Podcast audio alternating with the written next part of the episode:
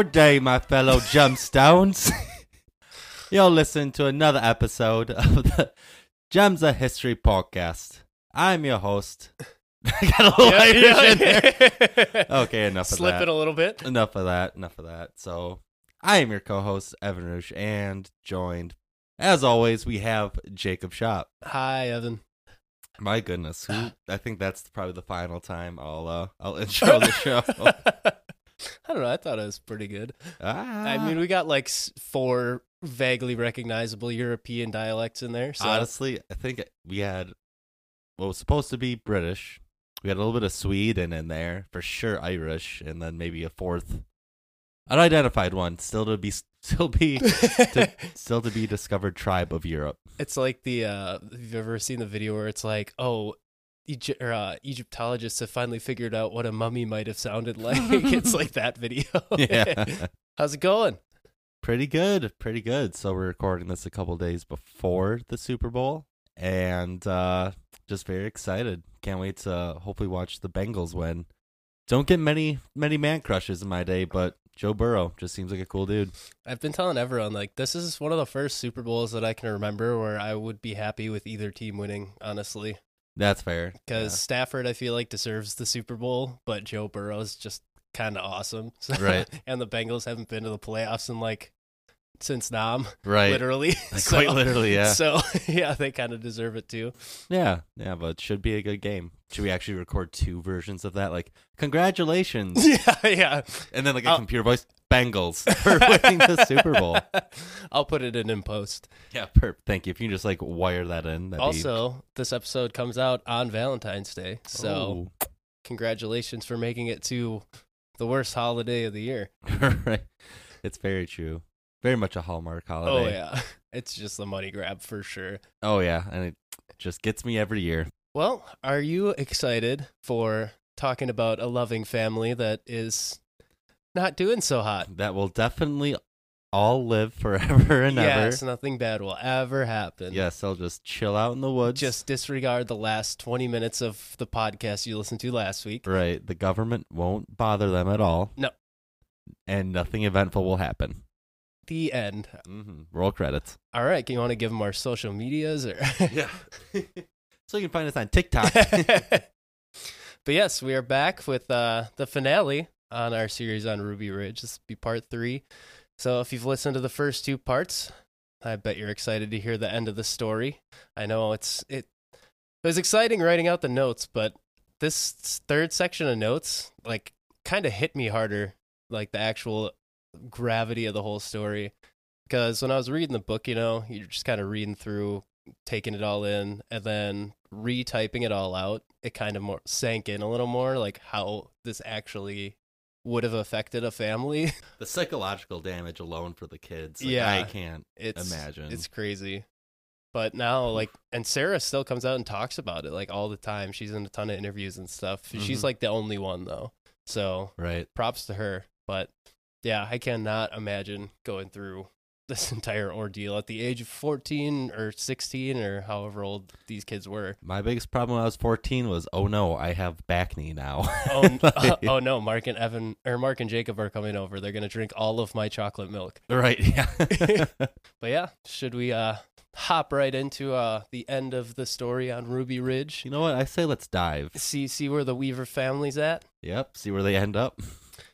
So, on our last episode, we left the Weaver family holed up in their cabin on Ruby Ridge. Uh, it was late August of 1992. The U.S. Marshals had just set up their surveillance teams to keep tabs on the family and monitor the comings and goings.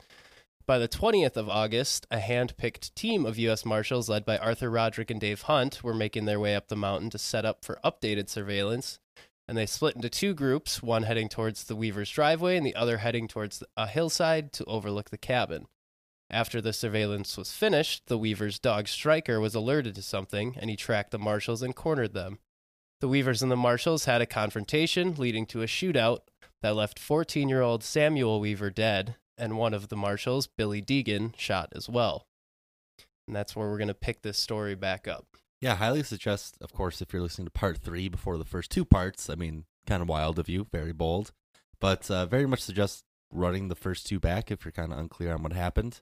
Again, it was just kind of a lot of miscommunication in that aspect, and Oh, two different two different versions of the story as well. Yeah, and the miscommunication's only going to get like multiplied and stacked on top of each other. So And some of it just makes you very sad. yeah, or very one. upset. That- a little bit of both. you, you can def by the end of this, you'll definitely be able to see why this is a rallying cry for anti-government movements. yeah, you're not gonna like Uncle Sam after this one. So, one way or another, shots have been fired. Depends on which story you want to believe. Billy Degan was dead at this point. Efforts to save him did no good. But also dead was 14 year old Sammy Weaver. And when Kevin got back to the cabin, he told the family that Sammy was indeed dead. And at this point, the family, very understandably, lost it. Vicky started yelling and crying. Randy was upset that he didn't stay by his son. Sarah was mad that she didn't go down with him. The whole family's just kind of in denial and shock. They're in mourning. And Vicky, being the strongest member of the family, says we're going to get his body. So the whole family marches down the hill and finds Sammy Weaver face down in the grass near the Y split where the confrontation had happened. And Randy went over and picked up the not yet 90 pound boy's body and carried him back to the guest shed on the property. They stripped him, cleaned his body, and then wrapped him up in a sheet and left him in the shed or guest house on the property. And then they went back inside the cabin and sobbed and waited for the marshals to come finish off the rest of the family, which is what they thought was going to happen. yeah, going back, just imagining going back and getting the body. I mean, they still had to be extremely ang- like they're already completely torn apart. They just lost their 14 year old son or brother, but they also still had to be like on high alert because they definitely assumed that the marshals were still coming for them. Right. They had no idea where the marshals were at this point, and so like they're just so distraught losing a loved one, but also had to still like have guns on them Yeah. to go get a 14 year old's body. And Sarah said in an interview that I watched, like, we knew that they were watching us, like, we knew they were surveilling us this whole Mhm. time, but we didn't think that they were that close this whole time. So, Oh yeah, like, this whole thing just came as such a shock to the whole family. So, meanwhile, while the family was grieving and recovering Sammy's body, the marshals had regrouped. Dave Hunt and the other two men that he was with were coming back down from the hillside and they found Larry Cooper and Art Roderick doing all they could to save Billy Degan, but he was way too far gone at this point. So they needed to call for backup. Dave Hunt, being one of the only ones who knew the woods, he took one of the other men named Joe Thomas with him and they went back to the Rouse property where they had set up their base and he called 911 and requested immediate backup. Hunt then called Marshall's headquarters in Washington, D.C., and told a man named Tony Perez, who was the leader of the enforcement division, that Billy Degan was dead and others were still on the hill, but he hadn't heard any more gunfire for a while. So Perez immediately started notifying all the other agencies, but as the game of telephone got passed down the line, the message got warped, and instead of the hill being quiet now, the message became that the marshals on the hill were still under fire and were pinned down. And this small miscommunication would have pretty tragic consequences. right. Like the authorities thought that they were in a war zone, Yeah. quote unquote. Like there was just, and again, like the public uh, information that was available through the magazines and newspapers. These people had a fortress on the hill, Right. And they were also white supremacists, and neither of those things were completely true. And they had all of these guns. And Right. Their property might have been booby trapped. Like, there's just Mhm. so many misconstrued facts. They think that that mountaintop is basically the movie Rambo, Yeah. They, they and just, that Pete Weaver has a bandana on with just a machine gun in both arms. and this family is just like, we just wanted to be away, away from everybody. Right. Yeah. They just wanted to just legit want nothing to do with the world. Yes. So the Idaho Crisis Response Team showed up after his call for help, and Hunt told them that there was four other marshals up on the hill and told them how to get there. But when headquarters told Hunt to hold off on the rescue until more forces arrived, under the assumption that these men on the hill were still under fire, the marshals with Dave Hunt told headquarters that they could go to hell because they were sick of sitting on their hands and Mhm. waiting for these men because the guys on the hill are staying with Billy Degan and they can't get his body down on their own because at this point it's starting to rain. So Yeah. trying to drag a over 200 pound man while also trying not to damage his body any more than it already is. It's just not going to happen with. And they were probably doing like they were on high alert as well, like thinking the Weavers were going to come at right. them. So they have to uh, constantly watch their back while also trying to carry another human being down the mountain. So, Right. not an easy task. So by 4:30, the three men with Degan's body attempted to move him down the hill, but it was too heavy and wet. And meanwhile, the Weavers headed back in the cabin for good and had no intentions of surrendering. So the rest of the marshals went back into town with Mark Jurgensen, while D- and Mark Jurgensen, if you remember from part two, was the man who was supposed to set up on property behind the Weavers to Mhm. kind of be a just there as a safeguard in case Randy slipped up so that they could catch him. So while Degan's body was taken away after the re- reinforcements came, the rest of the marshals went to town. So they took their guns with them when they arrived at the ER because they weren't sure if supporters of the Weaver family would come storm the hospital, which I don't know how anyone would have gotten news that their son was dead since they didn't have a phone. So I don't know. I th- I mean, good to take the precaution, but also you're just bringing a bunch of loaded guns into a hospital. Yeah, probably the legit the very much the one spot where you're not supposed to have yeah, any. you could just you could post people outside. I think you'll be okay. Right, right. So they moved back to their condo after they had visited the ER and got some food and stuff because they hadn't eaten like all day. And they unloaded their guns and counted the bullets in each of their guns to see how many times each of the men had shot. So the three men, Dave Hunt and the two with him on the hill, obviously had not shot. Roderick had shot once. Cooper had shot two three round bursts and stated that Billy Degan hadn't shot at all but upon checking Degan's gun, there were seven rounds missing. So we're already starting to get some misinformation from the people that were at the event. And I granted this is a high stress environment, so you're Mhm. not going to remember everything perfectly, and everyone is shooting. But this will come into fa- be a factor later once the trial happens and they're trying to explain what actually happened versus what they say happened. So Right. You may not think like that's such an important point now, just us talking about like how many rounds each man shot, but I mean it like Jacob mentioned, it's definitely gonna come up later. Yeah. I mean, because you have one side saying that no one shot the dog and that one guy didn't shoot at all. And now you're seeing that half of that story is already falling apart. Mm-hmm. And then the, the family's like, well, everyone was shooting. So we'll see what happens with that. But yeah, it's it's a mess. That's how you foreshadow. Yeah. but now this is where the FBI gets involved. So Richard Rogers, who was the head of the FBI's prestigious hostage rescue team, was now on a plane to Idaho at the same time. The miscommunication had led him and the others at the Department of Justice to overestimate the danger of the situation. Again, he thought that the marshals were pinned down in basically a Rambo type war zone, and that Randy had booby trapped the entire property with grenades and bombs. And if you do remember, I guess the only thing that kind of sticks out to me, he was a Green Beret. He did Right. have practical knowledge to make those devices, but I believe in Dave Hunt's initial report that we talked about in episode two, it was confirmed that there wasn't Yeah, anything exactly. like that up there. But that also, was, how is this man gonna get but, but that was get bombs? that was all grenades? Marshall information. Right, That's this is where the agencies not communicating with Mhm. each other really bites them in the ass. right, right, because- right, like the ATF was doing their own private thing, which Mhm. is how Randy initially got arrested and sent to jail.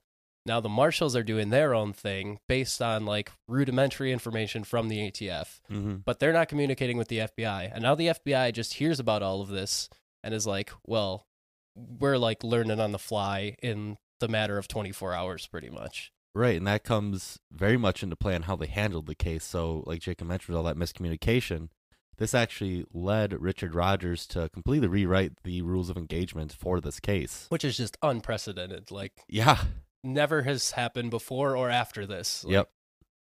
And so, usually, the rules of engagement are very defensive, and it states that FBI agents should only employ deadly force when human life is in danger. So, this is what it the rules of engagement typically are. Agents are not to use deadly force against any person except as necessary in self defense or the defense of another when they have reason to believe they or another are in danger of death or grievous bodily harm. Now, that got changed to if any adult in the compound, meaning the Weaver compound, which is a 12 by 24 air, Air shack. quotes uh, compound. Right, way to way to sell it. It's literally a shack with a menstruation shed. Yeah, made of plywood. Yeah. But if any adult in the compound is observed with weapons after the surrender announcement is made, deadly force can and should be used to neutralize the individual. Remember after the surrender announcement. Yes. Remember those words. That is very key. Rogers faxed it back to headquarters, and supposedly Larry Potts, head of the FBI criminal division, gave them the A OK. Ah, good old Larry Potts. What a piece of shit he is. Yeah, but Very frustrating. it's just insane how they took the rules of engagement, which like are so defensive based. Like if you're in danger, then you can take necessary action, which is how most agencies work. And they literally just flipped it on its head, and they're like, if you see him, just shoot. Right. They changed it to basically being open season. Yeah, it's shoot on sight. Right. And that's like government agencies Yeah. against citizens. This is a government mandated shoot to kill Mhm. without prompting. Don't trust your government, kids. Uh, meanwhile, back at Ruby Ridge, a man named Gene Glenn had taken over the situation for the FBI. But the main issue was that nobody at the new command post in Homicide Meadow had interviewed the deputies who had actually been in the gun battle initially. Which is just insane to me. You think you want to talk to those guys? Yeah, the those guys went to the hospital for good reason, just because they needed to get checked out and stuff. But then you just like totally are just like, ah, we don't need them. Yeah, it's like, yeah, who cares about their opinion? They're the only, uh, they've only been there for months on ends, have all the surveillance footage. We don't know the property at all. Yeah, right. Oh man, they probably stepped on the dog by accident. Well, they do a lot worse stuff to the dog. but um, when the hostage rescue team arrived, Glenn mistakenly told them that the marshals were still pinned down and that they would be continuing the firefight. A mistake that would bear the cost of one more life. Deputies set up a roadblock on a bridge at the base of Ruby Creek. A chef from Switzerland, Lawrence Kaduff, Kaduff. I Kaduff. I always assume like you know, I, I have no idea. uh, who moved to town just six weeks earlier to buy a bar slash restaurant and motel, now saw armored personnel carriers or APCs, which were essentially mini tanks rolling through town. This mini. 200 person Yeah, town, 500 person yeah, town. literally this like sleepy little town in the middle of the hills in Idaho. And this guy just moved here from Switzerland to buy this inn. Yeah. And now he's just like, oh God, what's happening? Yeah, and he was genuinely shocked that the U.S. government would use this amount of force, like literal mini tanks, on its own citizens, regardless, like if they had shot a federal agent This- or not. Because this guy honestly is one of like the most tragic side stories in this whole case and we'll get, I'll get into it towards the end of the story but like he just gets thrown into all of this Yeah. and he's such a nice guy about all Mhm. of it too but oh man he just that's after this is all done it just turns into a really bad story for him too so right, my uh, partial Swedish accent at the beginning of the uh, Yeah. it was all for all for Lawrence. um, but yeah, he was obviously very upset that this was all happening. He wasn't the only one as well. There were a multitude of protesters that lined up at the roadblock and started yelling chants like "baby killer" to the federal agents as they came in and out. Yeah, and even the Grider family, who had fallen out with the Weavers a little bit since they had last talked, like I believe one day, I think it was Randy, like showed up at the Grider property, and he or no, Grider came up to the Weaver property, and Weaver came out with a gun and like said like get off my property, Mhm. basically. So they weren't really on good terms, but now like everyone is showing up saying like they did literally nothing wrong. I don't know why you're all here. Right, and that's like the neighbors that actually know them. yeah. Dave Hunt's group was finally interviewed by the FBI, but even then, they weren't asked to brief the hostage rescue team on what happened. The final rules of engagement had been sent to headquarters, which Potts claims he never saw. And the man he left in charge said he couldn't get past the first page of because of how dumb it sounded. Which is So basically, they were given they were given what they were supposed to do, and one Potts, who gave the AOK, yeah. and- said he never got them, and then Gene Glenn No, this is a different guy at headquarters. So Oh, this is all happening gotcha. in Washington. Oh, right, right, right, yeah, right. because Larry Potts isn't on the scene at all. So he's Right, getting right. these facts back and forth, saying he didn't see him. Mhm. And the guy that Larry Potts supposedly left in charge while he was gone, that guy said he read it and he just like couldn't even make it through the first page because this is he's like this is ridiculous. right, right, right. So But now the FBI fully believed that they could shoot any adult that they saw with a gun, as long as it didn't endanger the children. But the problem was the adults were almost always carrying guns, like we talked about the percentages last yeah, episode. and now they're under attack. So obviously they're gonna have guns. they're gonna keep that thing on them. yeah, Upon seeing these new rules, a lot of the FBI agents actually said, "You've got to be kidding." yeah, which is the natural response to something like that. Right, getting orders from your superiors, a government agency that you can it's a okay to shoot these U.S. Yeah, citizens. But to this day, some of these guys still say like this was like the worst fugitive situation we've ever seen. It's like Mhm. I don't think so, but sure. They made it into the worst fugitives. They they messed this one up. Yeah. So the whole night after the shootout, the Weaver family was understandably a distraught mess. Like I said, Randy was upset at himself for not being by Sammy's side when the shooting began. Vicky sobbed. She was cursing the people who took their son, saying that they wouldn't separate the rest of the family. And the whole time, airplanes and helicopters are flying overhead. So they know that people are coming hmm and at this point it's just a matter of time so nobody got any sleep. And they're pretty much waiting for law enforcement now to come up to the hill apologize through a bullhorn and pretty much say like we're sorry we shot your son but randy and kevin you guys need to come with us now. Yeah. which good luck. Yeah, right. and i mean you're talking about got a, a family that was on the hill that dave hunt was told not to go visit directly even before anyone shot.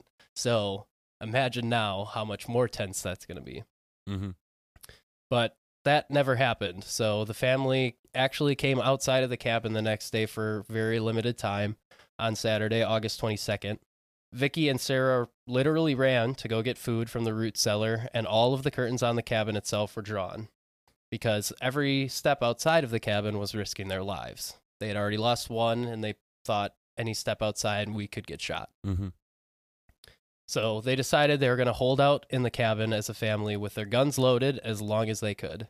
And Kevin, of course, was going to stay with them as well because at this point he knew that there was no way he was getting a fair trial after what had happened. So while the family was preparing to hunker down in the cabin, the hostage rescue team was getting ready to move snipers into positions around the Weaver property. And even with the new rules of engagement, none of the men questioned it because they weren't paid to ask questions. They were just there to do the job that they were ordered to do. So 11 snipers moved on foot around 5 p.m. on that Saturday, among them a man named Lon Horiuchi. These men all agreed that if they saw Randy and Kevin outside the cabin together, they would wait until they had the chance to shoot both of them at once because they knew that they wouldn't be able to get the other one out of the house if they only took one down.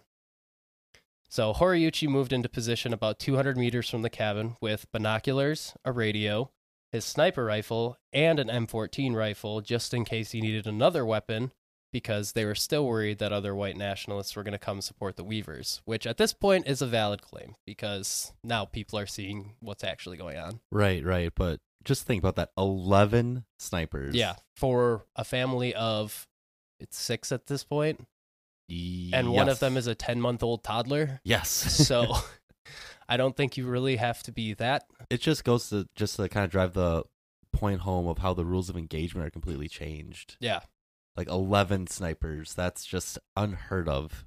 Yeah, and the if you watch any footage of Homicide Meadow during all of this, it's lit, it literally looks like a war zone operation. Mhm. There's giant green and army canvas tents. There's like big transport trucks for troops, like other like civilian vehicles lined up. It's there's t- hundreds of people milling about, all in their uniforms, ready to go. yeah, all in the sleepy little town. So around 6 p.m., one of the dogs began to bark. So Sarah comes out of the cabin to make sure that it was clear for her dad before he comes out, and then Randy and Kevin followed her out. Randy checked around the perimeter while Kevin grabbed some flashlight batteries that he had dropped. And after the dog stopped barking and the perimeter was cleared, they began to head back to the cabin. But Randy said that he had to go see Sammy one more time in the shed. So he headed to the uh, birthing shed, and as he reached to open the shed, a shot rang out. Randy felt a bullet pass through his upper arm and splinter the wood of the shed door. Now they were under attack again. Sarah was upset that she wasn't shielding her dad like she was supposed to. She was literally supposed to be a human shield for her father Mm-hmm. at 16 years old. Yeah. Lon Horiuchi had missed his first shot, which was intended to kill who he thought was Kevin Harris, but was actually Randy. Immediately, Randy, Sarah, and Kevin began running back to the cabin, in that order. Sarah stayed as close to Randy as she could in case a second shot was coming. Vicky swung the door open, facing the direction that the shot had come from. She ushered the three in, with Randy and Sarah jumping in first and Kevin leaping in after them, trying to push them out of the way so that he could get in. Horiuchi watched from his scope, expecting the other snipers to fire after he had rang out his first shot. He calculated the speed of Kevin as he ran to the cabin, gave his shot a bit of lead, and pulled the trigger again. And at this point, he's got a door where he can't see what's behind it. The second shot shattered the eye level window on the door, but the curtain wouldn't allow him to see if he hit his target. He did, but he also hit an unintended target as well.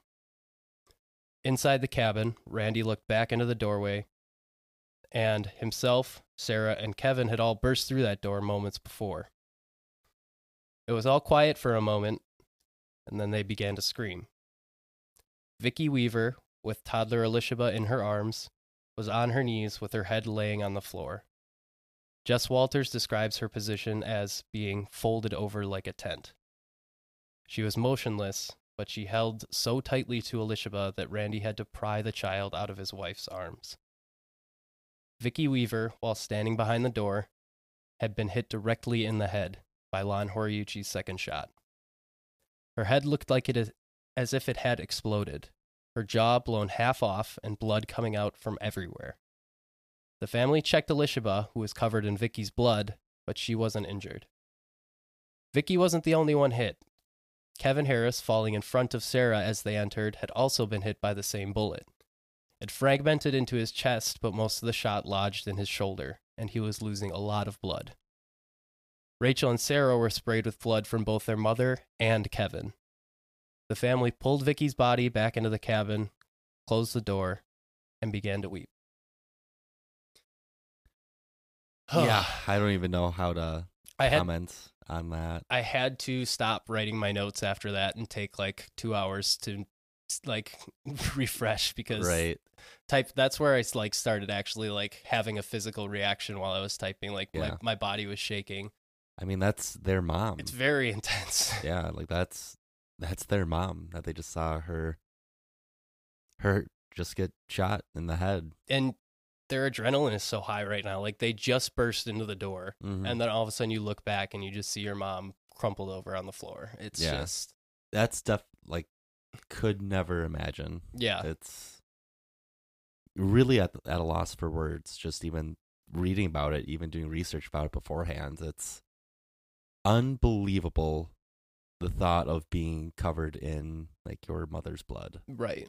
like And the toddler was I don't want to be too graphic, but like the toddler was just covered yeah. in it. it it like it's one thing to watch a video and hear like oh Vicky Weaver was shot but it's another thing to kind of like think about that scene and it's just like Yeah. that's your mom Yeah. like the he- like not just any mom either that's like your idol that's the head of your family Mm-hmm. Yeah. I don't know. I really not don't have not any not to- good kids not no, good. but no. yeah so Lon Horiuchi two shots one kill unintended Mm-hmm. and he had missed his intended two targets. Right. Well, hit one, but unintentionally. And remember, after the surrender announcement is made, they were supposed to start shooting. Mm-hmm. It was around 6 p.m. Shots had been fired, and the FBI knew that they still hadn't identified themselves hmm. or given the order to the Weavers to surrender. So all these shots and the death occurred before a surrender order occurred. Richard Rogers was flying over the area to get a better lay of the land when he heard that one of his men in the HRT had taken shots. He landed and immediately hopped into an armored personal carrier to head up to the cabin and get the line of communication started with the Weavers.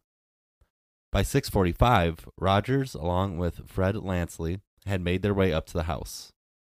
Over a bullhorn, Fred Lanceley, who was the FBI negotiator assigned to this case, called for Randy or one of the children to come out and discuss how they could negotiate a surrender, but they were not getting any answers. Shocker. They were a little little upset. Yeah. And at this point, the FBI doesn't know one that Sammy's dead. Yep. And now they don't know that two that the second shot had hit anyone. Yep. So over the bullhorn, Lanceley, the FBI negotiator, called out, "Vicky, maybe one of the children could run out and grab the telephone." They didn't know Vicky was dead, and the family thought the FBI was going to just take them out one by one. That's not going to be the first time he does this. Oh no, he does it quite quite a few times. After returning to Homicide Meadow, Rogers pulled Lon Horiuchi aside to talk about what had happened.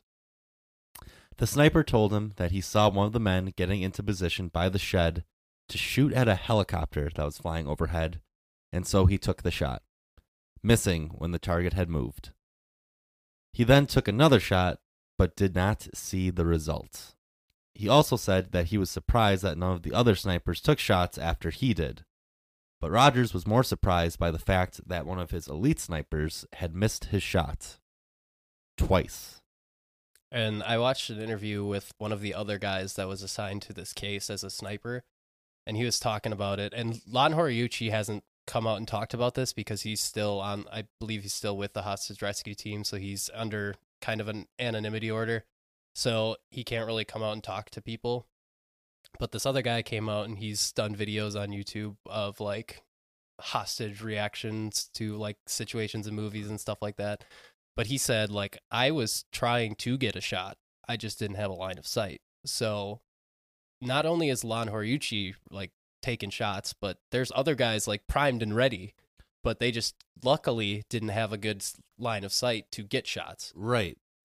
Like Horiuchi wasn't just lone wolfing and this. Like Yeah. the other snipers were all on the same page. They had talked about it before they even got all into position to try to coordinate shots to take Randy and Kevin out at the same time. Yeah.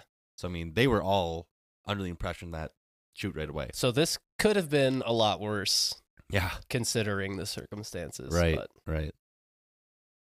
Back at the house, Sarah was dressing Kevin's wounds and doing her best to help make sure he would survive the night. At one point, Kevin was coughing up blood and doing so badly that he actually asked Randy to end his life with a shot through the head when he wasn't expecting it. Randy would not do this, and Randy's wound wasn't actually doing that great either. The only one to sleep that night was Kevin, but that was mostly from drifting in and out of consciousness from the blood loss.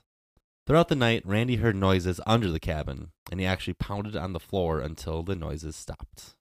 No, uh, this is like the time when he like they hear noises throughout the entirety of this coming saga that we're gonna go through, but this is when the FBI is starting to like try and attach listening devices to the house and stuff. So they're actively trying to be able to hear what's going on in the cabin, but at the same time, Randy's got a dead wife and a dead son, and the FBI doesn't know about it yet.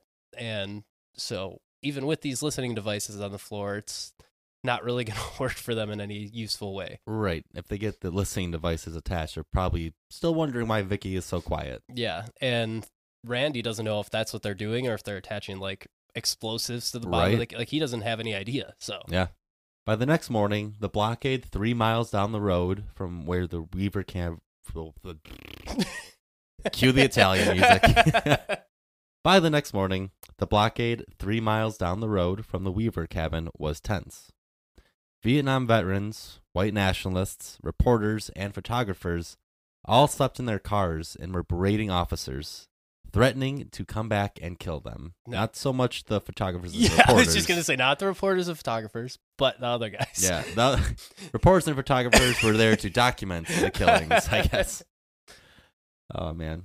Going into the third day of the standoff, law enforcement agents hadn't done so much as hold a single press conference. So everything that the media is portraying is basically just speculation on their part. Yeah, because they're just getting footage of all these APCs and all these like other personnel carrier trucks like driving in over the the bridge. Right, and They're like- helicopters everywhere. Yeah, they're like, "What is going on?" Like, yeah, they had to have heard the two shots too, so it's they know something's happening. Right. Yeah, it's uh, hard to cover a sniper shot in the middle of the Yeah. mountains in the middle of nowhere. But at this point, the FBI was worried that some of the white nationalists and other Weaver supporters would try and get up the hill to actually help the Weavers with reinforcements and weapons. Now, up at the top of the hill, the negotiations continued. Every 15 minutes, the FBI rang the phone and called for Randy to come out and give himself up, along with Kevin Harris. From 8:30 to 4 p.m., the phone rang 34 times without a single peep from the house. because the phone's outside the house. Yeah. It's not in because they can't get it in the house, Yeah. obviously. So What did they expect the I guess side tangent. Did they really expect them to just open up the door Yeah, and go it- and answer a phone after right, like with 11 snipers out there? Um yeah, because Sarah said like any step outside this house, they're just like trying to they're just trying to lure us out to pick us off. Yeah. So try to get him with the old uh, phone outside trick, I guess. But and all the while, they continued to call out to Vicky and attempt to appeal to the family. So during this entire time, they're also shouting out the name of their recently shot in the head mother and Yeah. wife. and they're being like super fr- like fa- fun and friendly about it. Like they're like, Yeah. "Oh, Vicky, why don't you bring the kids out so they can have a nice pancake breakfast and stuff?" It's just like they don't know, but at the same time, it's just like, Ugh. Right. It's like the Weaver the Weavers basically think that the FBI is taunting them. insult to injury. right. So And the FBI, the FBI even had a remote control robot equipped with floodlights, microphones, and a shotgun arm. Talk about a battle bot. I want. I didn't see a picture of this, but I really should have looked one up because it sounds like just this crazy mechanical contraption, and it's in 1992 too. So it's Right. like, how good was this thing? Its wheels were the same ones used on Hot Wheels, I yeah. believe. They used the robot as a loudspeaker to try and talk to Randy. And back at camp, Dave Hunt heard the FBI using the information he had got he had gathered, some of which he had largely disregarded earlier in the case. For example, that the cabin was rigged with booby traps and explosives.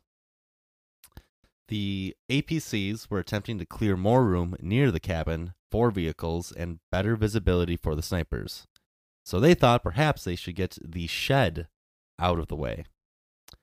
Just before running it over, Rogers stopped the APC and sent in agents who found the body of 14 year old Sammy Weaver. It's the one good thing that they've done so far is stop before they destroy the shed. Right, check the shed. Yeah, like they could have just absolutely destroyed Sammy's body in there without even knowing it, and then hmm just realized after the fact, like, oh, we done Right. messed up real bad. That'd be a big ope.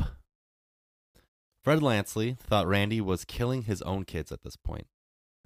The FBI Yeah. asked, that their first reaction is that they did it. right, yeah, It's just, the government man.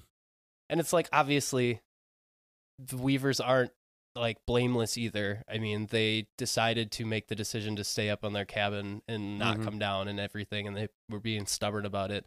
And they had he had illegally sawed off the shotguns like beforehand, and like Vicky sent those letters threatening an uh, congressman or whoever that was. Yeah. So it's just like both sides compounded all of these little mistakes, and obviously the Weavers are less at fault here right at this point than the FBI and law enforcement. But just like this could have been avoided at so many different turns. Right, that's definitely the biggest. Don't want to call it theme, but if you take anything away from this, it's a lot of miscommunication. Like this just led to deaths and a lot of unfortunate things. Last psychological trauma for Man, law enforcement involved. agencies competing with each other, that doesn't happen anymore. Nice. the FBI asked what Randy wanted to do with Sammy's body, but with no response, they moved Sammy down to a shed a little further away from the cabin. They turned on the floodlights and beamed the cabin with white sheets of light. Inside, Randy shouted at the door that they killed his wife. Sarah took on Vicky's role, cleaning Kevin's wounds and gathering all the food. But the family was getting to a breaking point with the psychological warfare the FBI was using. For example, constantly calling out to Vicky, asking about the kids and taunting them.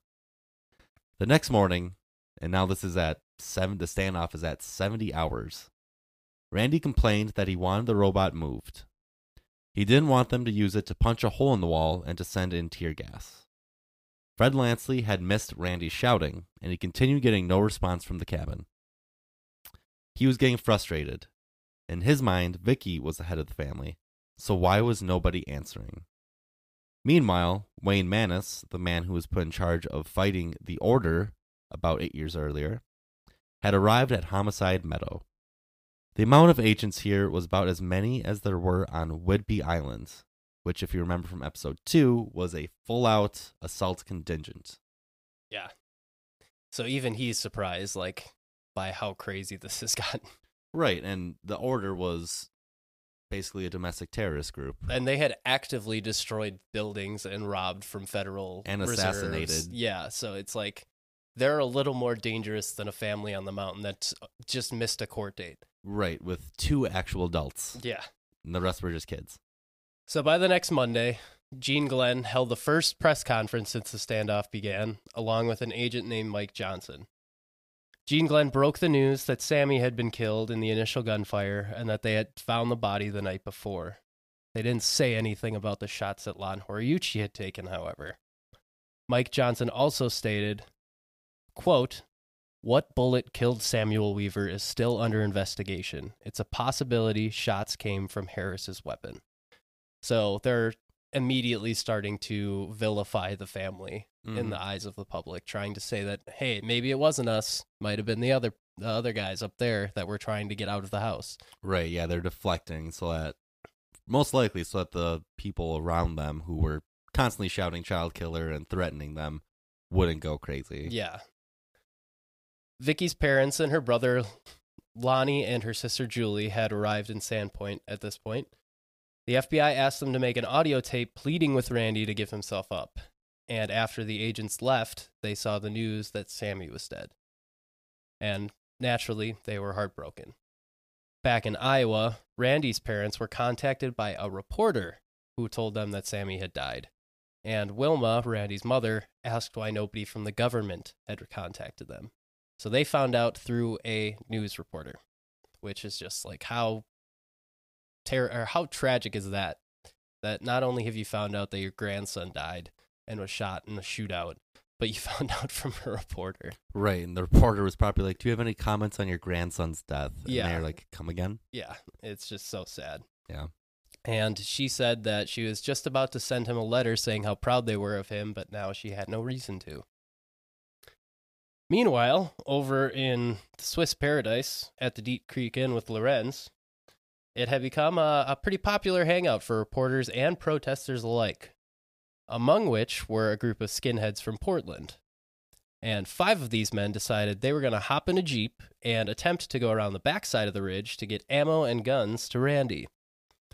They were pretty quickly spotted by a helicopter, and agents closed in on them and arrested them. And apparently, one of the skinheads wet his pants while he was being captured. Ooh. Very strong willed men trying to help out this Right. guy. Just me and my buds going in a jeep. And this whole time, this Swiss guy is just like, okay, sure. Like, you guys can hang out here. I guess that's okay. Right. He chose the smallest town to set up his new life. Literally. And then he gets caught up in all this. Right. So, 96 hours into the negotiations, the APC had trudged up and down the hill 27 times, running over the body of the Yellow Lab striker each time because nobody had bothered to move it.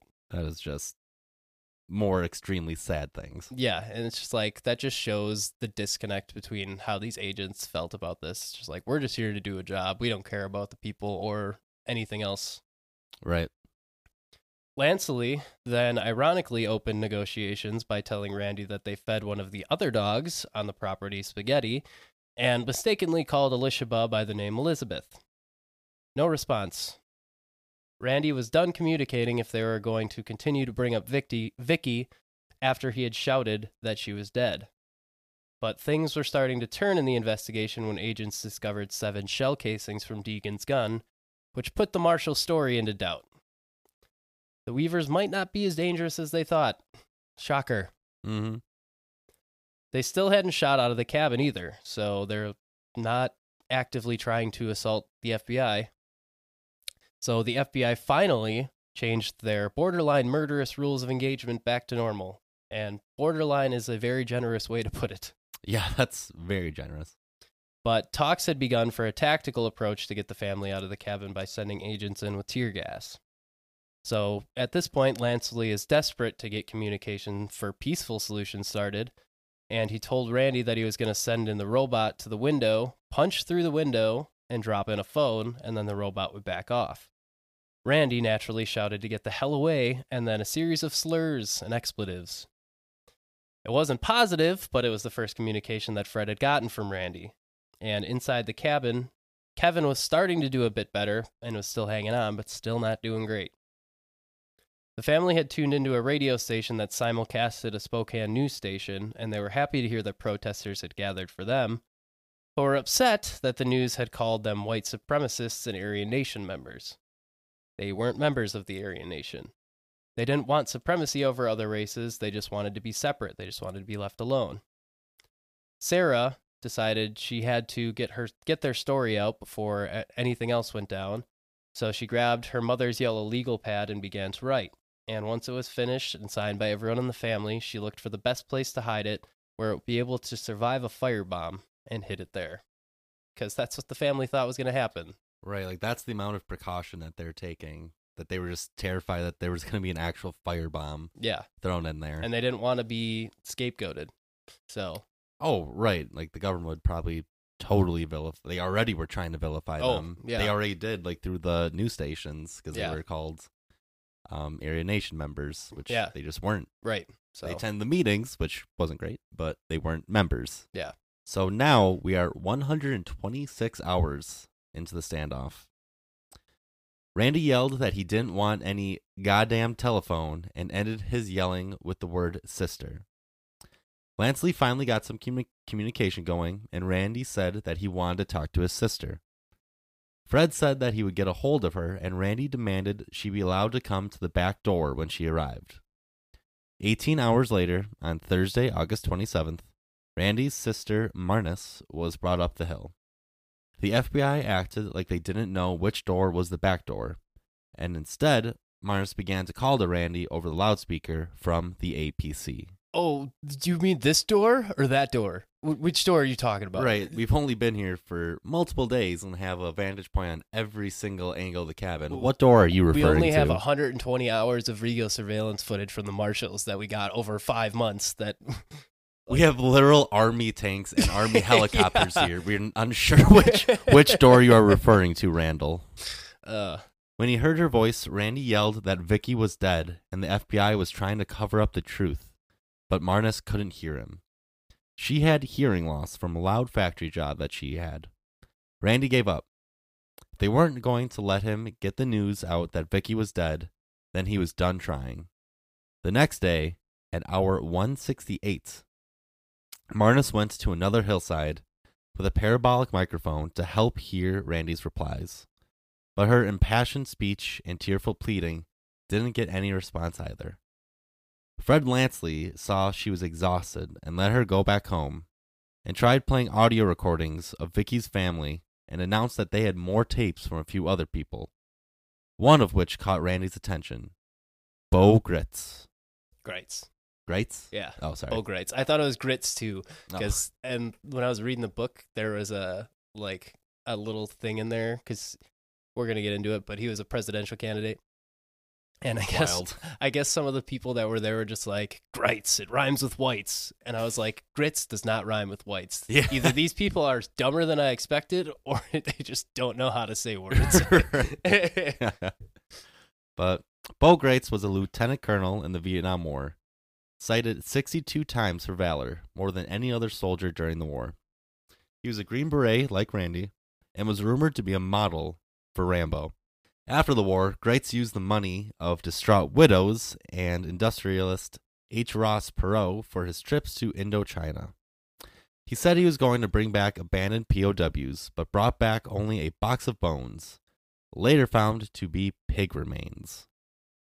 He was heavily criticized after this apparent misuse of thousands of dollars from private donations, but his reputation grew among the far right, and eventually he ran for president of the Populist Party. Now, fun fact, kids the Populist Party's last candidate was former Ku Klux Klan leader David Duke. Yeah, filling in a good role. That party just plays all the hits, It's has just- all the uh the major players. it's crazy to me that this guy, who is like supposedly this all star soldier and like perhaps a model for Rambo, just turned out to be such like a demented piece of crap. Right, yeah. And it's so funny in all of the interviews that they have with him. This guy is so excited to even be a part of the story. Like you can tell on his face, it's like people are paying attention to me still.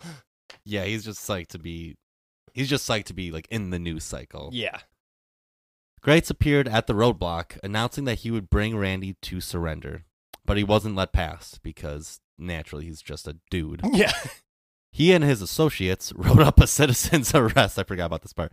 He and his associates associates wrote up a citizen's arrest for Gene Glenn, who was the FBI agent that was in charge, for 12 supposed felonies pertaining to the refusal to let Bo Gritz negotiate with Randy. yeah. They just wrote this up in Lorenzo's inn and then walked it up to the roadblock and left a rock on a piece of paper. And were like, "Yeah, you see that? That's a citizen's arrest for that guy in there." It's just. I imagine it's on a napkin, yeah, probably. and they're trying to arrest the head of the FBI. Well, not the head of the entire head of the FBI, but the FBI man in charge of this Yeah. case. Like, good luck. They have tanks Ye- and so many snipers. But yeah, I, it it wasn't be you gotta respect the moxie, right. The confidence is key, I guess. But so keep in mind, it wasn't because of this citizen's arrest, this announcement that they let him go up to the cabin. But Gene Glenn was just out of ideas. So they rolled Bo Gritz up to the cabin in APC, and Gritz yelled to Randy from the loudspeaker. When he asked if everything was okay, Randy said no. He had been shot. Vicky had been shot to the head, and Kevin had been shot in the arm and chest. Lanceley felt like he ran into a brick wall, finally realizing he may have made things worse by constantly calling out for Vicky. Yeah, they're the these negotiators that they interview in all of the interviews and stuff. It, they're the only ones that like seem like they show any remorse for what had happened because Mhm. they're they all say like we were devastated, like we were trying to do the best job we could to appeal to the family, and this whole time we were probably just making things worse. Oh, yeah. Literally rubbing salt in the wound. yeah, Bo hopped out of the APC and inched closer and closer to the cabin, eventually getting right up to the wall and speaking to Randy through the wall. Randy told him, Bo, they shot Vicky, and they won't tell anybody. yeah, because this whole time there's microphones attached to the bottom of the cabin. Mm-hmm. there's a robot that apparently has a loudspeaker and a microphone on it that they've gotten close to the cabin at this point and they brought a parabolic microphone out to a hillside and still could not hear that he was yelling that his family was dead Yeah. so i don't blame him for giving up at that point because you're just exhausted so friday night a week after the initial shootout standing in the light of the cameras gene glenn held a press conference he said quote the three children are in good health. Kevin is all right, but he did suffer a wound. Randy is in good health. Unfortunately, Vicky is dead. Everyone in the crowd audibly gasped, and you can see video of this in the PBS documentary. And protesters erupted. They thought that there was going to be violence. Skinheads shouted, We're going to war! There's prayer circles that broke and reformed, threatening at any moment to break out into violence against the agents at the roadblock, but luckily things remained peaceful enough that nobody was hurt. The next morning, Lawrence Caduff gave Bo and his three associates a care package to take up to the mountain with food and milk, adorned with a small Swiss flag on the side as a sign of neutrality. Go Loren. I love this Just man. he's so he's the best, like the best Right. character this whole time. I just love this guy that he Mhm. he got involved and immediately starts being a such a good guy. Bo went up the hill again with a woman named Jackie Brown in tow. She had been like an aunt to the girls, a very similar woman to their mother, Vicky. And when Sarah told Bo they weren't leaving because the FBI was going to shoot them the moment they stepped outside, he asked if they would let Jackie in. And the girls finally said yes. Jackie entered the house, refusing to wear a bulletproof vest she was offered, telling Richard Rogers, maybe if I wear it backwards. Which is just like so She's not wrong. It's so succinct, but it's so insulting to Oh. like hear that. She, again, not wrong. No. Jackie went into the cabin on Sunday, Saturday afternoon. Immediately, the girls ran and clung to her and cried. And Randy recounted the story of what happened, and she gave them the care package from Lorenz. Meanwhile, Bo tried to talk Randy into letting him take Vicky's body out of the house because at this point, it's been almost a week since she was shot. Mm.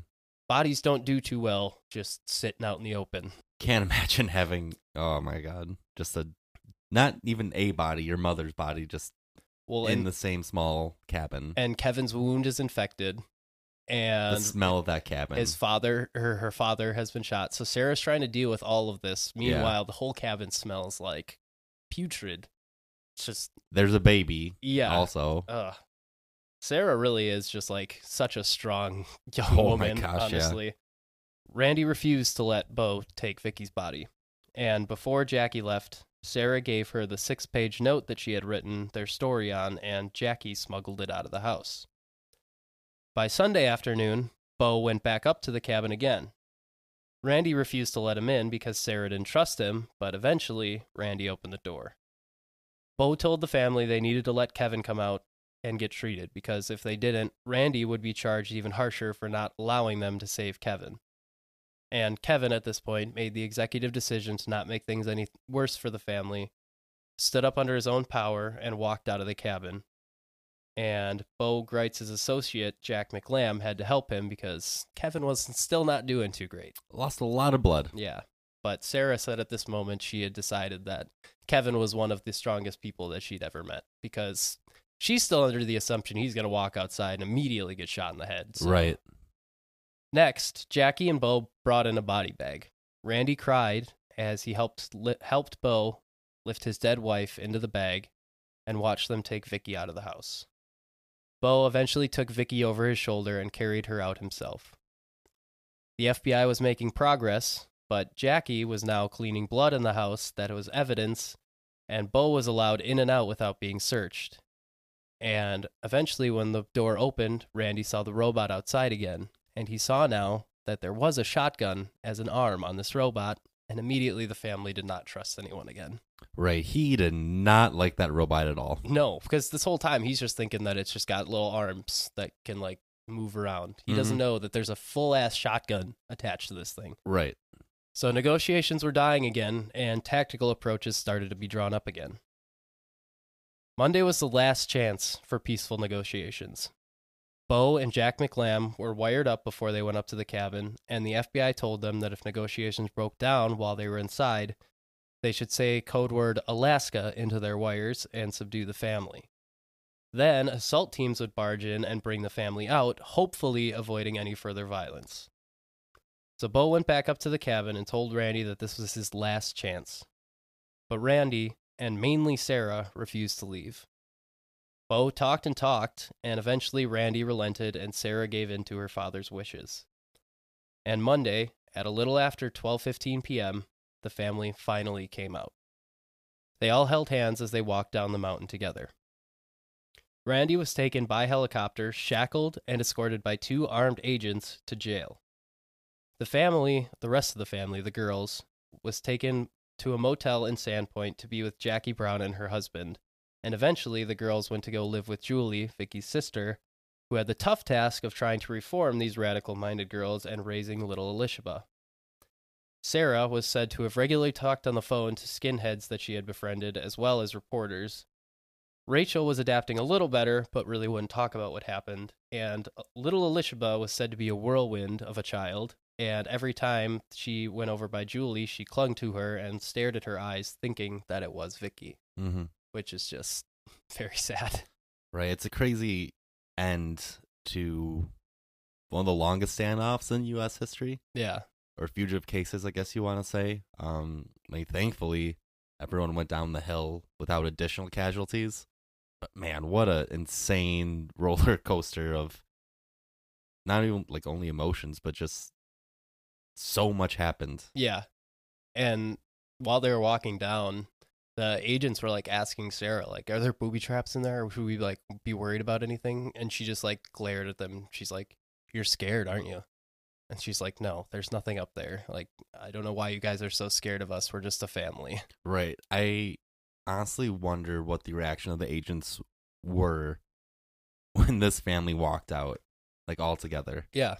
It was so like Kevin already had already walked out, but at the very ends with Randy and his just his teenage children and his toddler walking out, and there's like we brought all of this or like all these resources up for these people. Yeah. And there's a like a dramatization, like a movie that was made about this. Mm-hmm. And the actress that plays little Sarah comes out into the field and says, like, all this for one family. Yeah. which is like, yeah, it's ridiculous. It's like a war zone. Right. Tanks, helicopters, Yeah, like double digit snipers. everything. yeah, it's nuts. yeah, it's it really is a very sad situation. So now we get into the after effects of all this. hmm So back at the Deep Creek Inn, everyone applauded our main man Lawrence when he walked in for his graciousness in hosting them throughout the standoff. But he himself kept his face down, telling the reporters that they better report the truth of the story and do justice by the family involved. And it was kind of interesting because like all of the people at like all these skinheads and stuff were hanging out with black people that were there and like the like some of the reporters were there, some of the agents probably were there. Like Mhm. all of these people now were just like hanging out, buddy buddy. And so then he walks in he's just like I know you guys are having fun, but like you guys really need to do justice for this story cuz that family deserves it. Right, tell what actually happened. The FBI FBI agents on the hill laid out all of the Weaver's weapons, quickly realizing that the family, whose case started due to illegal weapons trafficking charges, owned only legal firearms. Wayne Manis, the Idaho FBI man, was upset that the ATF and other agencies didn't communicate and thought that this could have all been avoided if the correct agencies had communicated. Yeah. You fucking think so? Yeah, you think that'd be step one uh, when trying to arrest anyone, but especially just this family, Yeah. or just try to get like anything done with this family. That hey, what info do you have? But that's just quite simply not how our law enforcement agencies work. But yeah, you'd think they would have learned from this. But no, then they did the same thing. And that's how something like, I don't know, 9 11 kind of happened because Mhm. nobody would talk to each other. Right? Yeah. Everyone just wants to make the biggest bust for their own agency, for their own career. It's so frustrating. It's very sad when you it's people's lives. And yeah, Yeah. If you want to listen to uh, our gripes about the government, listen to our new podcast, The Gems of Shitting of Our Government. listen to any episode that we've done. Honestly, we bring it up during the samurai episode. I'm just thinking of like the three different reports that the FBI, ATF, and the U.S. Marshals would have for like us and our podcast. Like one's just huge fans. yeah. Ones are like, ah, they're a little wordy, and the other one is like, no, they are the next next greatest like national threat. Yeah, the one in the middle is just like the emoji of the guy with like both his hands up. Like, Yeah. I don't know. oh man. Kevin and Kevin and Randy were awaiting their trials in jail. One of the terms for Randy to actually leave the cabin was that he would be represented by Gary Spence. Gerry. Gerry, I knew it as soon as I said it. Would be cue the Italian music. Would be represented by Gerry Spence, a powerhouse defense attorney in Idaho.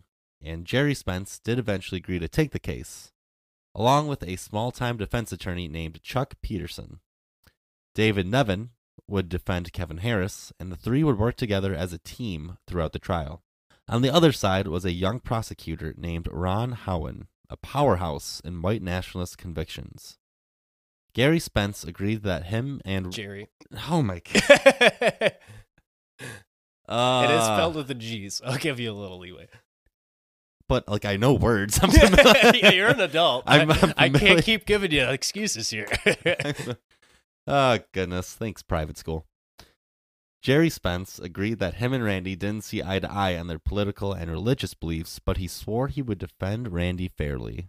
Yeah, and the book does a really like thorough breakdown of the whole trial and stuff like that. We're gonna do like an overview. We're not going like super in depth on the trial because honestly, it's just a lot of like logistic stuff. So Right. it's not that exciting. So if you want to actually hear like more about these guys that are defending and prosecuting, read the book if you and you can get a lot of good details in there.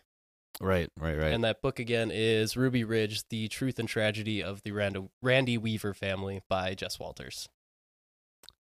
Ron Howen decided to throw the book at Randy and Kevin, charging them with conspiracy charges, illegal weapons charges, and murder charges, equaling 10 in total.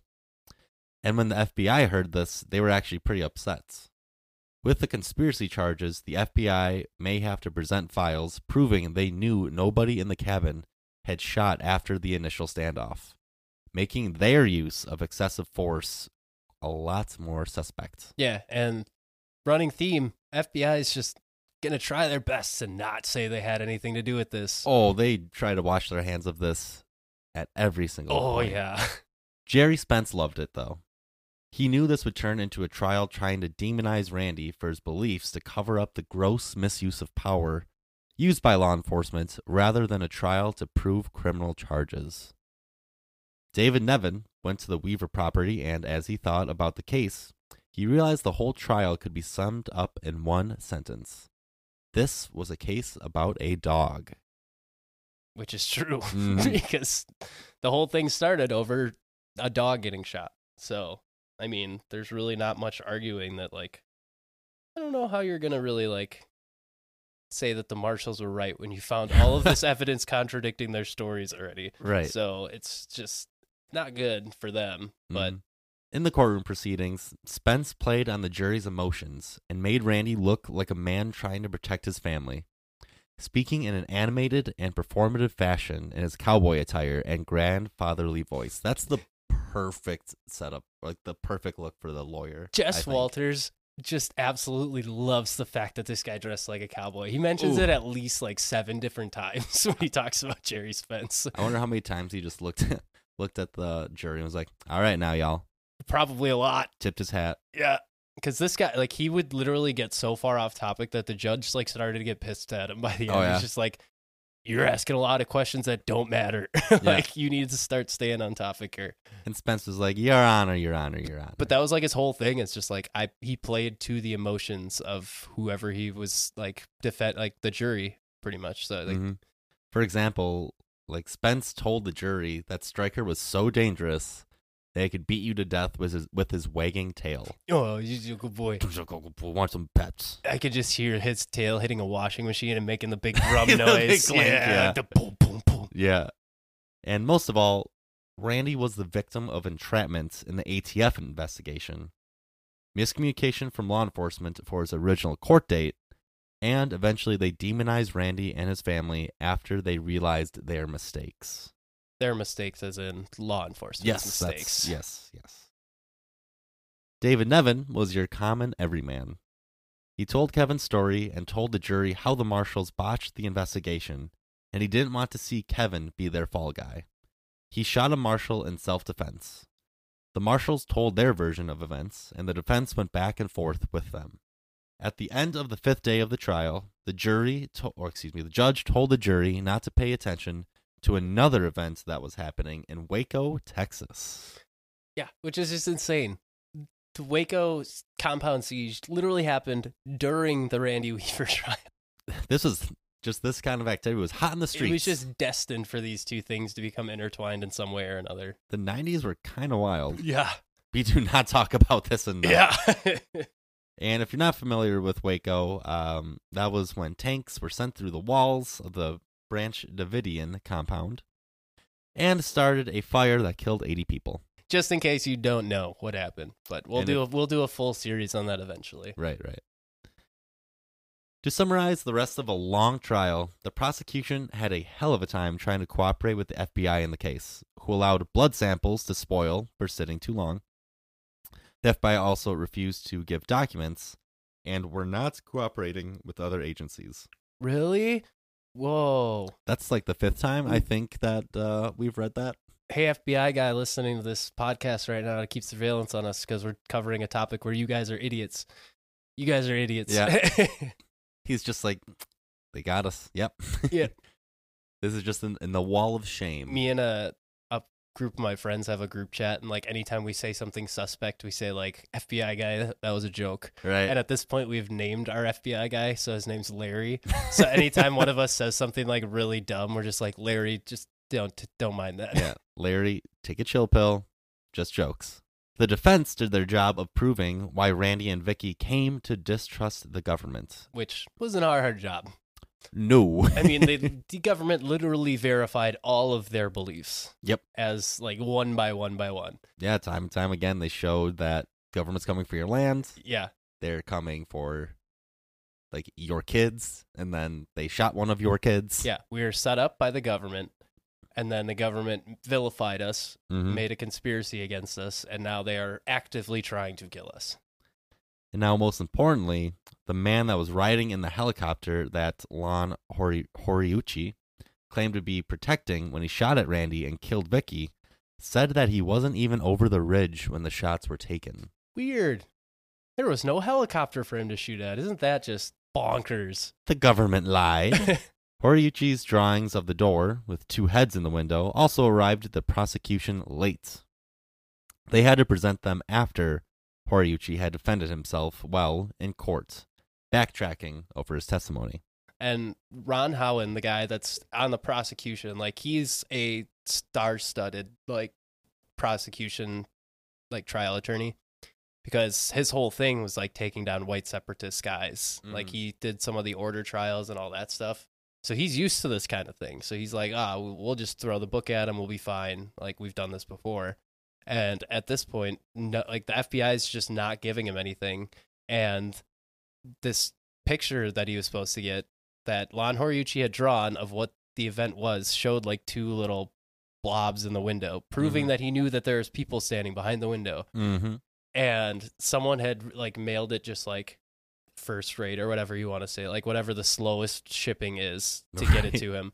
And he's like, "This is a pretty big case. You think that they would try and send this express at least?" Like, At the least, Express. and at this point, Rob, he's just like exhausted Mhm. and he this guy that everyone used to see as like this vivacious like ex- exuberant guy who was just roaring and ready to go he's now like this defeated guy who it barely looks like himself anymore and by the end of the trial he's not even showing up to court anymore because Mhm. he's just so exhausted right. so it's it's bad for like everyone involved except Gerry Spence and that those guys they're having They're a, killing they're it. having a grand old time Right. Spence ended the trial by saying that Randy had lost his boy and his wife and would spend his life in jail to get them back. He had suffered enough. The jury deliberated for a full 20 days and actually lost one of its leading members over halfway through. and the guy that they lost was like this old guy who was from the start was just like i'm gonna send these guys to jail and then like Hmm. during all of the try like the jury deliberations and stuff everyone just like there's like three people that were like yeah this guy's got a point. point and then the rest of them were just like you need to work with us here Right. and then finally he just like he was an old guy he just got exhausted by it too and just stopped showing up so because this is a long trial oh, yeah, 20 days deliberating on it. and that's just after you sat through all of the trial proceedings so Mhm. On July 8th, 1993, the jury came to their conclusions. Kevin Harris was found not guilty on all five of the charges against him, including murder and manslaughter in the case of Billy Degan. Snaps. Woo! Go Kevin. Randall Weaver was found not guilty on five of the most serious charges, including murder and harboring a fugitive. He was found guilty of failing to appear in court and committing crimes while on pre-trial release, And his crime was not appearing in court. to which he did not know the correct date on. yeah. So you guys spent a lot of time trying to get this guy just to get him for not appearing in court. And you took two of his family members for it. Yep. Kevin Harris walked free after 10 months in custody. Randy went back to jail, and on October 18th, 1993, he was sentenced to 18 months in jail, 14 of which he had already served. Yeah, and it's funny because in the book, Jess Walters was like, right after they announced that Kevin Harris was not guilty, his mom started like waving a cigarette at him because she's like, he hasn't had one of these in 10 months. He's probably craving right, now." right. He needs a hit But- bad. Yeah, but then he comes out of the trial and he's like so happy and he's just Yeah. like, I I just want to uh I, I want to say thanks to the, the jury, I guess, for for doing what they did. So- right? After four years and several millions of dollars, the U.S. government was able to charge Randy with failure to appear in court. worth it. Worth it. Tax dollars. Ladies and gentlemen, we got him. on on a, on one of the least charges that we tried. right, yeah, on something he probably could have just millions of dollars Yeah, in 1993. yeah. Ten days after Randy's sentencing, Judge Lodge, who had been in charge of the Weaver Harris trial, found the FBI in contempt of court and charged them $1,920.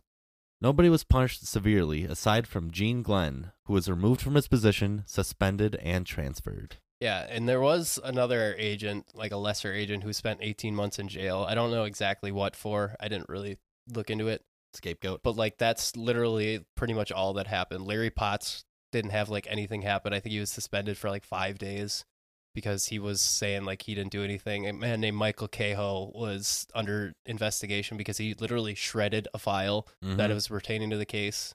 It's like how how much more obvious can you guys make it that your hands are dirty and you're not taking responsibility for what you did? Like just say you were wrong. It's not that hard. Like you the people mess up, even the government, but they can't look weak. So, I've complained enough about the government today. yeah.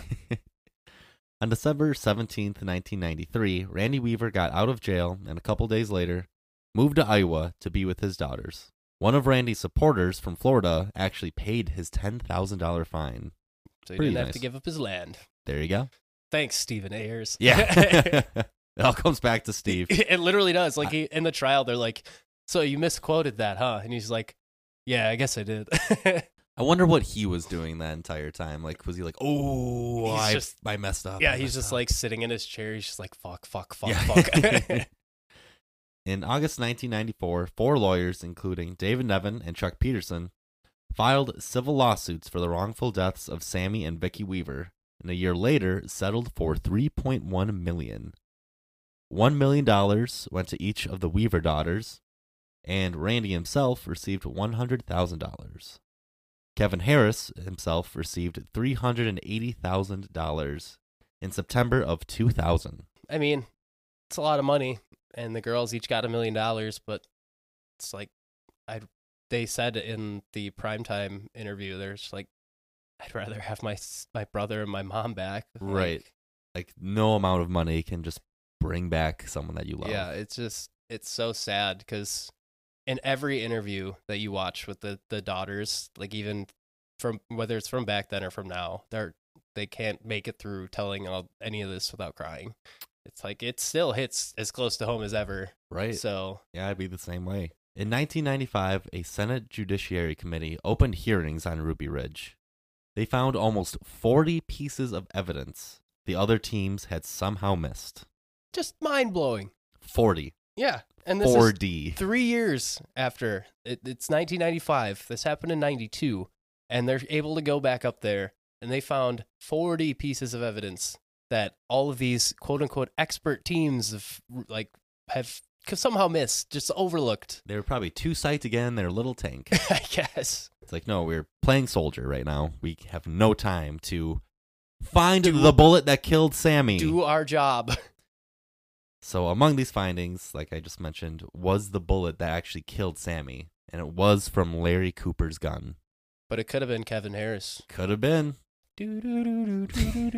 It's just another magic bullet type yeah situation. uh, i just listened to like a six part podcast on the jfk assassination so the magic bullet is like fresh in my brain Right. the committee also found that Lon Horiuchi was not acting in protection of the helicopter, but was more inclined to shoot by the modified rules of engagement. His second shot was deemed unconstitutional and didn't even follow the modified rules of engagement. However, he received no punishment. Shocker. Randy lived with Rachel and Elisheba while Sarah finished high school in Des Moines. They moved to Montana for a short time, where the girls would end up staying. Randy moved back to Iowa and married a woman named Linda Gross and lived with her and her two kids. And as of that report from 2001, he has stayed relatively quiet aside from some gun show appearances. Sarah has done interviews and has said that she is glad what her family went through, as it is now a teaching tool for law enforcement on what not to do, which is insane to have that kind of not insane, but like you have to give her a lot of credit for having that type of attitude. Yeah, and uh, the FBI like revised the rules of engagement again after this, like Mhm. so that this wouldn't happen again. Right. And they're like, you guys can't shoot literally unless you know that someone is going to die, Mhm. and you have to identify your intent before. You cannot just do it. Mhm. But yeah, Sarah is now a born again Christian, and so she has said in interviews like, "I forgive the people that were involved in what happened," which is insane because that's very big of her. I mean, it's taken her twenty years to do it, which is understandable. But I mean, even so, it's just it takes a lot of courage and good good heartedness to do that. to say I forgive you about the people that killed your brother and your mother in a in one of the most like highly publicized cases at the time. Yeah. It's a lot of credit. Yeah, and she actually had the shed that uh Sammy was kept in. She has it on her property in Montana now. Oh wow. Yeah, and the one of the guys that she took there, you could see the hole in the door where the bullet went through Randy's arm through the door and then exited out the other side of the cabin. Yeah. So it's like these guys weren't messing around. They were trying to kill this family. right. So, Right. So Randy himself, he is now a grandfather of three. Or excuse me, sorry. The 70-year-old Randy Weaver is now a grandfather, and all three of his surviving children are all working and have their own lives. Yeah, and I'm pretty sure he moved back to Montana after that 2001 Correct. Yeah. because that was that was the most recent thing I found.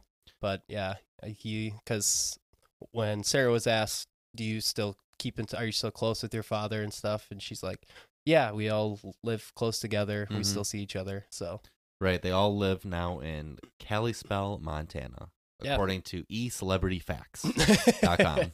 very reputable source. yeah. Now that I uh, read that out loud, but they're all in Montana. But yeah, they they just are glad to have the family that they still have and are very thankful for the new families that they've made because now Sarah is married and has kids of her own. So Mhm.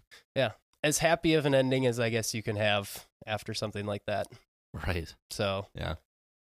Yeah, that uh, pretty much concludes the our, our story on Ruby Ridge, the a tale of an all-American Iowa family turned radical separatist, ending in the deaths of three innocent people, and paving the road to an eventual disaster that would claim the lives of almost 200 more. So, like I said, we will continue this saga eventually with Waco and then Oklahoma City, but this is just the uh, the first piece of the puzzle, and quite the piece it is. Yeah, quite the piece. I also love how you were like, that pretty much concludes the story as we've done. It does on Ruby and a half Ridge. Yeah, Yeah. but yeah, we've done almost five hours now. So Yeah. I mean, this is definitely our most in-depth series. But right, right. Yeah, definitely hope you guys liked it. Um, just kind of reflecting on, or I guess not reflecting, decompressing on everything we've talked about and researched. It is truly mind boggling that our government agencies look out for themselves first and foremost oh yeah, instead of looking out, as you can see in the terms of this case, for the people that they're supposedly supposed to protect, yeah, and also competing against each other like they're like two or three Fortune 500 dollar companies yeah. trying to sell a new product. it's mind boggling. My coworker and I actually talked about this concept today because he's a uh, he's an army veteran, and we were talking kind of about like how people view the government as this all-encompassing, like all-knowing body, and he was like, "This just I just blows my mind that people think that because from my like firsthand experience in the army, half the time they don't know what they're doing themselves. Mm-hmm. So, like the people that have these huge government conspiracies that they're going to like take over the world and they're planning this huge thing, it's like I don't think they can get out of their own way half the time. So, you're really putting a lot of faith in these Yeah. people. It's literally just people like Yeah. like us that just have a unbelievable amount of power to ruin the lives of of citizens. Now that's the last complaint I'll make about our government. But Jess Walters in the PBS documentary had a, an interesting quote that I thought was kind of it kind of encompassed our coverage of this, where he he said, as I covered this story, it became less about who was to blame for Mhm. everything and more so about how this all American family somehow ended up in this situation and became this radical separatist group who ended up being a opponent of the FBI. And that's pretty much how we looked at it too. I mean, and, I mean that's Right. probably because he wrote the book, so that's Yeah. that's his writing and his attitude towards it coming out. But Mhm. yeah, it it is a wild story. And it's one that when I first started, when you first suggested it, and I first started doing research on it, like I really didn't know anything about it. Me we either. talked about it during episode one as well. We just don't really talk about this incident too much, yeah, and it's still used today, like we mentioned, as a rallying cry for anti-government militias, anti-government groups, Aryan Nation groups, the big three, I guess. yeah, it's still a very much a far right rallying cry. right. because right. I, I was scrolling through the comments on some of the documentary YouTube videos, and like there's definitely multiple people saying like, yeah, it's it's those loons on the left that are causing all this. I'm like, I just think it's the government being dumb. Right. it's like us chilling on the left. It's like we didn't want this. it's just like I'm just here. I right. I have no political side either way. Like I I don't care what you guys do. Politics suck. So Yeah. Like we put our. Uh, I said I was done ranting at the government. yeah, we don't we try not to get political on the show because you guys can believe whatever you guys want to out there. Mhm. Just don't push it on other people and don't be dangerous with it, as we've said in the past. So, Multiple times. but yeah, that that is the end of Ruby Ridge. Thank you guys for sticking with us through this story. I hope you guys enjoyed it. And if you want to get in touch with us, you can do so via our social medias. So you can find us on Twitter at gems underscore pod. You can find Jacob at Jacob from Wisco and myself at Whatevskis. You can also find us at Instagram at gems underscore of underscore history underscore podcast. And then finally on the old clock app, the TikTok. You can find us at Gems of History Pod. People start opening the clock app and they're like, all, the, all this has is stopwatch, timer, alarms. Just for whatever reason, there's a fifth option. Gems of Gems History of History. Podcast. We're infiltrating your phones in every way possible. Right, just like the government. Hey yo! One last Look at one. this guy. One last one. Yeah, uh, People are gonna think I'm very anti-government. I think I need to walk that back. we're, we're, we're going to be like, ah, these guys are super radical anti government. We're just like, no, the government fucked up in this specific scenario, and we Right. wanted to talk about how bad they did. They just assume I'm wearing a beret of some sort as we record this. But no. Yeah, if you guys uh, want to get in touch with us uh, via, via email, we're always looking to hear from you guys. You can email us at gemsofhistorypodcast at gmail.com. And we might have some uh, exciting news for you guys coming up pretty soon. So we're going to be working on some stuff in the next in the Mm. coming days. So that's exciting for us. So depending on how that all goes and when we get done with that, you guys might be getting some new updates from us. So A little treat. look at us go. Ah, New year, new us. yes. But Absolutely. we will still remain the Gems of History podcast and we'll still give you all of your anti government news because the government's the worst. I would slam I would slam on the table right now, but it would just probably break everything on our low budget studio here. but yes, everyone, have a great week. We love you and we're happy for you guys to be staying with us throughout a full year and on now. So Oh my gosh. adios until next time. We'll hopefully have something more lighthearted next week.